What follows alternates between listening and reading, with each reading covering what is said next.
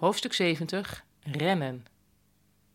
In Japan zien mensen met een dienstverlenend beroep er altijd paniekerig uit.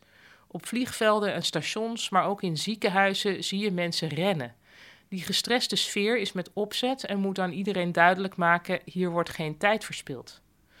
Japanners werken hard, maar niet per se efficiënt.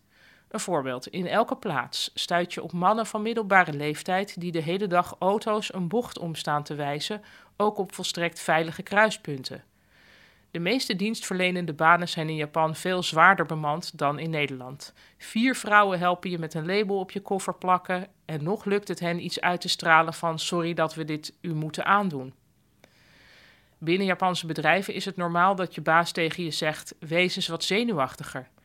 De relaxte, niets aan de hand houding waar Nederlanders zo dol op zijn, wordt in Japan gezien als ongemotiveerd en onvriendelijk.